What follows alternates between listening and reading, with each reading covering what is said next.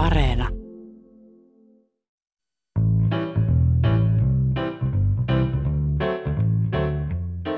Juhlan tekevät ehdottomasti ihmiset, mutta myös perinteet ja juhliin kuuluvat rakenteet, vaikkei niistä välttämättä nauti. Sitten kun virallinen pönötysosio on ohi, voidaan vapautua ja alkaa todella juhlimaan. Ilman pönötysperinteitä ei syntyisi vapautunutta tunnelmaa, kun vihdoin pääsee pakoon jatkoille. Esimerkiksi vaikka meidän suomalaiset juhlat tupaa kauhean helposti olemaan sellaisia niin kuin seisoskelujuhlia, joissa kaikki vähän niin pyörittelee varpaita varovaisesti ja on vaikea ikään kuin tietää, että miten tässä nyt sitten oltaisiin juhlavasti. Niin on hirveän hyvä, että meillä on kauhean määrä sellaisia niin kuin reippaita rituaaleja, joilla voidaan sanoa, että no niin, nyt suoritetaan se rituaali ja sitten sen meidän juhla voi siirtyä tähän seuraavaan vaiheeseen, voidaan kaikki käydä pöytään.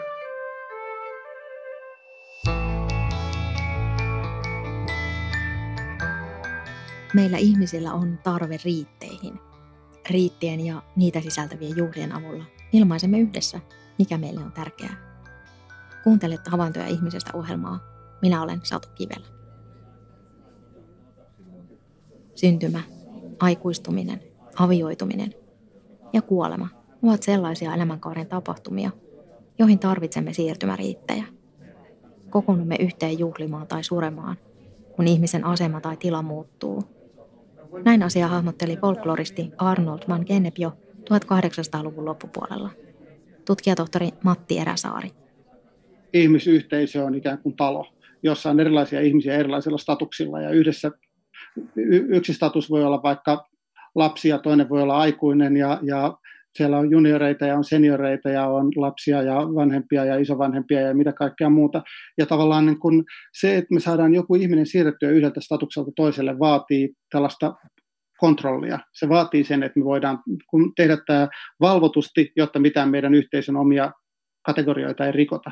Sen takia sillä oli se ajatus siitä, että silloin kun kun tota, ihmiset siirtyy yhdestä huoneesta toiseen, niin silloin järjestetään tämmöinen riitti, joka tavallaan va- hoitaa sen, että mikään, mi- mikään ei mene rikki eräs mielessä. Siksi me puhutaan liminaaliriitteistä, liimen tarkoittaa siis kynnystä alun alkujaan, eli ne on näin kynnyksen ylitysriitit.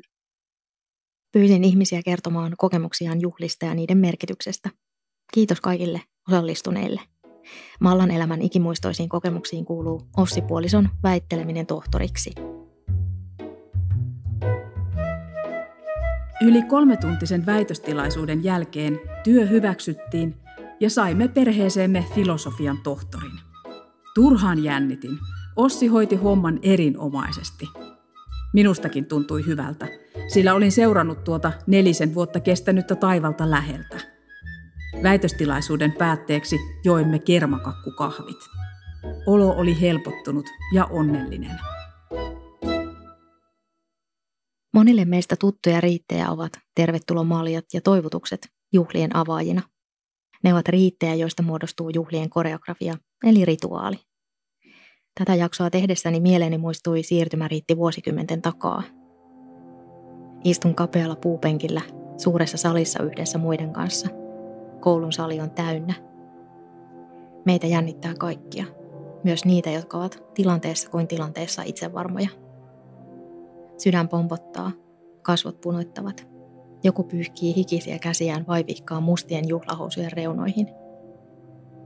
Jokainen kävelee vuorollaan salin eteen ja hakee todistuksen ja ruusun rehtorilta. Alle kymmenen metrin matka. Nousen ja kävelen, ja matkanteko tuntuu ikuisuudelta. Otan vastaan todistuksen, ruusun ja ylioppilaslakkini. Olemme risteyksessä ja uuden alussa. Emme aina tule ajatelleeksi, kuinka suuri merkitys instituutioilla, kuten koululla tai kirkolla, on elämämme käännekohdissa. Samalla yhteiset rituaalit pönkittävät kyseisen instituution hierarkkista järjestystä ja valtaa, huomauttavat tutkijat. Meillä on kauhean selkeästi sellaisia tapoja vahtia kuitenkin, että nämä tämmöiset siirtymät menee jonkun tietyn kaavan mukaan, että se kaava tavallaan niin kuin toteuttaa sen samalla tavalla kuin vaikka mietitään akateemista väitöstilaisuutta, joka taitaa olla viimeisin juhla, jossa mä oon ollut, jossa, jossa tavallaan niin kuin vastaväittäjä ensin julistaa, että, että ehdotan, että tämä väitös hyväksytään. Ja koska se sanoo näin, niin se väitös hyväksytään. Se tavallaan niin kun sanan mahti on tässä kohtaa hämmästyttävä. Ja sitten sen jälkeen, kun se on tehty kaikkien sääntöjen mukaan oikein, niin ihminen siirtyy uudelle statukselle. Folkloristiikan tutkimuksessa riitit voi jakaa kolmeen luokkaan. On olemassa siirtymäriittejä, kalendaaririittejä ja kriisiriittejä. Siirtymäriitteihin kuuluu esimerkiksi valmistuminen. Kalendaaririitit taas liittyvät vuoden kiertoon, kuten valoisuuden ja keskikesän iloon juhannuksena. Juhannuksen riitteihin monilla kuuluu saunakoivuvihtojen kerran. Riittien kolmanteen luokkaan kuuluvat kriisiriitit ovat toimintatapoja yllättävissä ongelmatilanteissa. Sellaisia voivat olla esimerkiksi hätäkaste tai kynttilän sytyttäminen vaikealla hetkellä. Riittien ja niistä koostuvien rituaalien avulla voimme käsitellä ja jäsentää elämässämme tapahtuvia muutoksia. Meillä on olemassa hirveän erilaisia, on muistojuhlia ja on kirjan julkkareita ja ainutkertaisen palkinnon saavutuksen vuoksi järjestettäviä juhlia tai toistuvia juhlia, ikäkausijuhlia. Eli, eli tota, hirveän harvoin juhlia tota, voi määrittää vain yhden syyn takia, mutta se mikä niistä voi sanoa on, on ehkä se, että, että me aika harvoin juhlitaan yksin. Juhlat ilmentää jotain sellaista jaettua arvoa tai jaettua äm, merkittäväksi koettua asiaa. Ne ihmiset kokoontuvat yhteen, joiden takia syy X on tärkeä. Nimimerkki Anni kertoo kokemuksistaan näin. Meidän juhlat on Anopin ja äidin takia pääsääntöisesti hyvin perinteisiä ja tylsiä. Parasta niissä on aina ihmiset. Nähdään kerralla paljon rakkaita ihmisiä. Minulle kaikkein tärkeimpiä juhlia ovat lasten kastejuhlat. Varsinkin esikoisen juhla on jäänyt mieleen. Oli jotenkin niin kummallista, että meille kahdelle oli annettu lapsi. Se oli myös ainoa kerta, kun en antanut yhtään periksi Anopille ja äidille. Juhla oli heidän mielestään vaatimaton, eli vain hyvää ruokaa, pullaa ja kakkua. Ei voi leipäkakkua. Oh my god! Seuraavien lasten kohdalla en jaksanut välittää, vaan annoin edellisen sukupolven naisten järjestää kastejuhlat. Kaunista oli silloinkin ja meidän perhe oli keskiössä. Sydämessä läikähtää yhä, kun ajattelen kastejuhlia. Kastejuhlassa pappi toimittaa viralliset rituaalit. Uskonnottomat taas järjestävät usein nimenantojuhlan lapselleen. Tilaisuudessa lapsi esitellään läheisille. Usein myös lapsen nimi julkistetaan nimiäisissä ensimmäistä kertaa. Muitakin totunaistapoja on sekä uskonnollisissa että maallisissa tilaisuuksissa. Esimerkiksi kirkkohäiden määrä on ollut jo vuosia laskussa Suomessa. Siviilivihkimisten eli maistraatissa solmittujen liittojen määrä on jo ylittänyt kirkossa solmittujen avioliittojen määrän. Väestöliiton mukaan etenkin nuoremmille sukupolville avoliitto on usein ensimmäinen liiton solmimismerkki. Lisäksi yhä useammat esikoislapset syntyvät nykyisin avoliittoihin. Sitten jos me mietitään, mitä nämä niin tällaiset ikäkauteen tai siirtymään liittyvät riitit meillä on, niin niissä on loppujen lopuksi ehkä aika vähän tänä päivänä sellaista niin kuin varsinaisen niin kuin, äm, vaaran tuntua siinä mielessä, kun tämä alkuperäinen analyysi oli, että on vaarallista olla liminaalisessa tilassa tai on vaarallista, että, että joku ihminen ei ole se enempää X kuin Ykään, vaan on jossain välitilassa. Ähm, mä ajattelisin, että, että vaikka meillä on niin kuin hirveän paljon tärkeää juridista ja, ja tota, uskonnollista ja kaikenlaista muuta painolastia, joka liittyy vaikkapa avioliittoinstituutioon, niin, niin tota, aviattomat pariskunnat ei ehkä ole kauhean vaarallisia, ne ei myöskään niin edusta kauhean vakavaa epäjärjestystä meidän yhteiskunnalle, mutta siitä huolimatta tämä rituaali on kauhean tärkeä tai tämä riitti. Yhdessä juhliminen tekee muutoksen näkyväksi. Nimimerkki Annille erityisesti kastejuhlat ovat tärkeitä, mutta muitakin tärkeitä juhlamuistoja hänellä on. Tämä kuulostaa hullulta, mutta minulla on todella hyvä muisto mummoni hautajaisista. Niistä ei ole kauan aikaa. Mummo lähti suorilta jaloilta, ikää liki sata vuotta. Sai olla loppuun asti terve. Hautajaisissa oli inhimillistä hämmennystä. Kai kaikilla meni pasmat sekaisin, kun mummo on ollut aina olemassa. Näin tädeistä ja sedistä ihan uusia puolia. Inhimillisyyttä ja heikkoutta. Ne on aina niin kovia selviytyjiä. Nyt ne olikin lapsia. Olen miettinyt tätä paljon. Tunnelma oli lämmin ja surullisen hilpeä. Mukana ei ollut puolituttuja. Kenelläkään ei ollut tarvetta pönöttää. Itkettiin ja naurettiin. Katseltiin valokuvia. syötiin hyvin.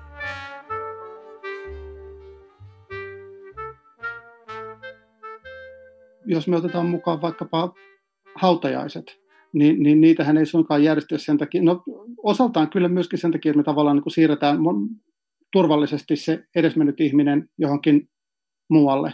On, on kauhean määrä esimerkkejä hautajaisista, jotka pitää hoitaa oikein, jotta ei käy niin, että se ihminen jää kummittelemaan esimerkiksi. Mutta samaan aikaan hautajaiset järjestetään myöskin niille ihmisille, jotka jää tänne. Ja siinä tavallaan niin kerrotaan myöskin, että, että, että yksi ihminen on poistunut täältä ja meidän pitää järjestää nyt uudestaan tämä meidän talomme sen myötä. Ja tavallaan mm. niin me, me tarvitaan joku muu ihminen tähän sosiaaliseen rooliin. Siirtymäriitiksi voidaan katsoa myös valmistuminen.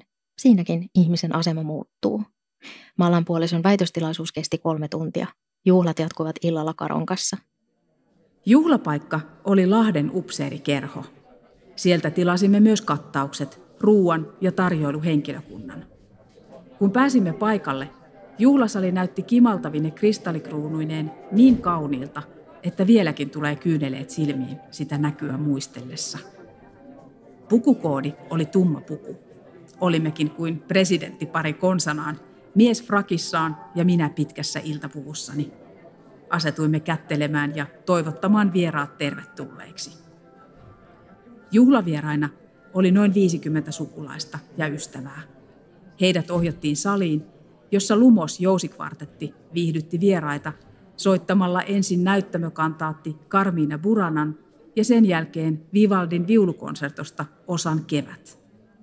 Kun kaikki vieraat olivat saapuneet, juhlan isäntä lausui tervetuliaissanat ja nostimme maljat. Ruoalla on juhlassa kuin juhlassa tärkeä merkitys. Tämä on sillä hirveän vanha teema, että, että jos me katsotaan suomalaista perinne vuotuisjuhlapöytää, niin, niin tota, mä oon tätä esimerkkiä tainnut oppitunnellakin monta kertaa käyttää, mutta vanha esimerkki menkö edelleen. Ähm, tota, piparkakkujen, pipari, pippurikakkujen alkuperäinen idea on tietenkin ollut se, että, että, että saadaan mahdollisimman tiiviisti pelkkää vaurautta eli maustetta. Siinä vaiheessa, kun nämä kaukomaiden mausteet on tullut Eurooppaan sieltä kaukomailta, kun kukaan ei keksinyt, niitä voi kasvattaa muuallakin kuin toisella puolella maapalloa, ja niiden laivaaminen oli työlästä ja niin edespäin, niin ne toden totta olivat painonsa arvoisia kultaa. Ja mä oon jostain lukenut, että, että Keski-Euroopassa saattoi jopa paikalliset pikkuruhtinaat järjestää pitoja, jossa pienellä hopealusikalla syötiin pieneltä lautaselta pelkkää jauhettua maustetta, koska se on niin kuin puhdasta arvoa. Eli jos haluat brassailla, niin, niin, niin toden totta pistät vieraasi syömään lehtikultaa. Niin tämä on niin samantyyppinen, ja, ja, ja tota, monet meidän tämmöiset ruokalajit, joita löytyy näistä perinnejuhlista, niin ne on tavalla tai toisella, niissä on niin kuin kiteytynyt joku sellainen ensinnäkin tietenkin niin kuin rahallinen tai taloudellinen arvo, ollaan annettu kaikkein parasta, tai juhlapöytään ollaan laitettu kaikkein parasta, mutta usein sen lisäksi myöskin niin kuin sellainen ähm, hienous tai arvo, joka liittyy johonkin vierasperäisyyteen. Et meillä on kauhean määrä ruokia, jotka on alun perin tullut jostain muualta, ja jotka on ollut sen takia vähän hienompia ja vähän epätavallisempia, ja sen takia myöskin juhlavampia. Lastensa kastejuhlia ja muun muassa hautajaisia muistelut nimimerkki Annia odottaa kohta oman lapsen ylioppilasjuhlat. Tarjoulut on juhlissa tärkeitä. En tarkoita, että pitää leipoa ja raataa. Mutta jos verensokeri juhlissa laskee, tunnelma laskee. Kohta meillä on lapsen ylioppilasjuhlat. Hän saa itse suunnitella juhlansa. Minä toteutan. Anopilta ja äidiltä en kysy mitään. Tai saa ne leipoa. Juhlapöydän tarjoilijan avulla rakennetaan juhliin arvoa – riippuu juhlista, järjesteistä ja perinteistä, mitä itse kukin kulloinkin arvostaa. Esimerkiksi lihan arvostaminen näkyy niin arkisessa keskusteluissa kuin juhlapöydän tarjoiluissa, kertoo tutkija Matti Eräsaari. Ehdottomasti tämä lihan, lihan arvo jotenkin niin kuin näkyi silloin, kun Suomessa kiisteltiin siitä kasvisruokapäivästä, joka oli, oli debatti, joka meni niin kuin kaikkiin naurettavuuden sfääreihin ja muutamaan vielä, niin kuin, johon sen ei pitäisi päästäkään.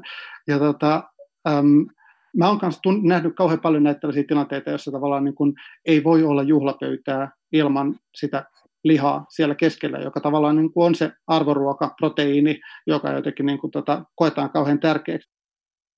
Nimimerkki Marsupaani muistuttaa viestissään, että suomalainen kalenterivuosi on täynnä erilaisia juhlia.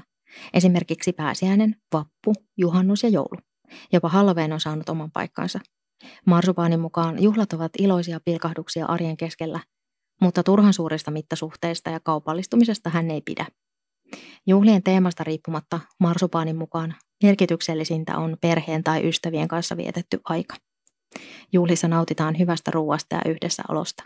Olivat kyseessä sitten häät tai syntymäpäiväkutsut. Myös perheiden ja sukujen juhlimistavoilla voi olla ihmisellä lähes rituaalinomainen merkitys. Nimimerkki Emma kertoo sukunsa juhannuksesta näin. Olemme juhlineet juhannusta sukumökillämme jo lapsuudestani saakka. Tänä aikana sukumme on kasvanut ja osa meistä on rakentanut omat mökkinsä lähistölle, kun me lapset olemme kasvaneet aikuisiksi ja perustaneet omat perheemme. Perinteinen juhannus on ollut tällainen. Kokoonnumme juhannusaattona jonkun mökille. Siellä grillaamme herkkuja ja saunomme isolla porukalla. Yleensä sataa ja on hyttysiä. Siitä huolimatta meillä on hauskaa. Juhannukseen tosiaan taitavat kuulua hyttyset ja sade. Nyttäreissä jokainen tuo yhteiseen pöytään jaettavaa. Nuoremman sukupolven ruuissa tämä vegaaninen ruokalaji, joka, joka silloin kun olin vielä opiskelija, muistan, että kun aika paljon juhlia järjestettiin nyttäreinä, joka ideaalisesti jokainen tuo jonkun oman ruokalajinsa ja sitten kaikki halusi vähän näyttää, että katsokaapas mä oon tehnyt juureen leivän ja sitten toinen tulee ja sanoo, että katsokaapas miten, miten hienon omenapiirakan mä tein. Ja sitten silloin kun, kun tota, vegaanien leivonta-aineita oli paljon huonommin saatavilla ja reseptejä oli paljon vähemmän, internetkin oli vielä nuori, niin tota, oli, oli hirveän tyypillistä, että, että sinne saapuu niin kun ensin ne yhdeksän ihmistä, joilla on kaikilla jotenkin niin kuin joku viimeisen päälle klassisen reseptin mukaan tehty asia, ja sitten saapuu se niin se on niin kuin levähtänyt ruskea asia lautasella, mutta sitten niin, mutta tämä onkin vegaaninen, ja sitten kaikki sanoo, että oh, joka, joka jotenkin niin tuntuu vähän siltä, kun yksi pelaisi erikokoisiin maaleihin kuin kaikki muut, että tavallaan niin kuin siinä oli niin paljon itseisarvoa ja siinä, siinä tota, vegaanisessa ruokalajissa. Tämä tämä on toinen tapa merkata sitä juhlaruuan arvoa myöskin, ja niitä, niitä on, on tietenkin niin kuin hirveä määrä kaikkia muitakin. Miehensä väitösjuhlasta ilonnut Malla painottaa puheiden merkitystä karonkassa. Ilta aloitettiin kolmen ruokalajin illallisella. Alkuruuat olivat buffeepöydässä, mutta pääruoka ja jälkiruoka tarjoiltiin pöytiin. Ennen jälkiruokaa oli edessä illan kohokohta, puheet. Illan isäntä piti puheen ensimmäisenä. Kaikki, jotka hän puheessaan mainitsi, olivat velvollisia pitämään kiitospuheen. Ossi oli hyvissä ajoin informoinut henkilöitä, jotka hän aikoo mainita, joten meillä kaikilla oli sanat valmiiksi mietittyinä. Sitä jännityksen määrää, kun oma osuus viimeisenä alkoi lähestyä. Olin kirjoittanut puheen paperille, mutta kukaan edellä puhuneista ei ollut käyttänyt lunttilappua, joten olisihan minunkin pystyttävä puhumaan suoraan sydämestä. Ja niin tein. Puhe ei ollut kaikilta osiltaan sama kuin mitä olin luonnostellut paperille, mutta se ei haitannut. Siten siitä tulikin paljon luonnollisempi. Kuulijoiden mukaan kerroin ihanan tarinan meidän yhteisistä vuosista.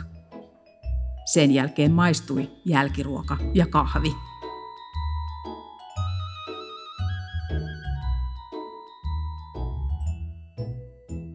Juhlien seremoniat noudattavat usein tiettyä kaavaa, niin meillä Suomessa kuin muissakin maissa, sanoo Matti Eräsaari.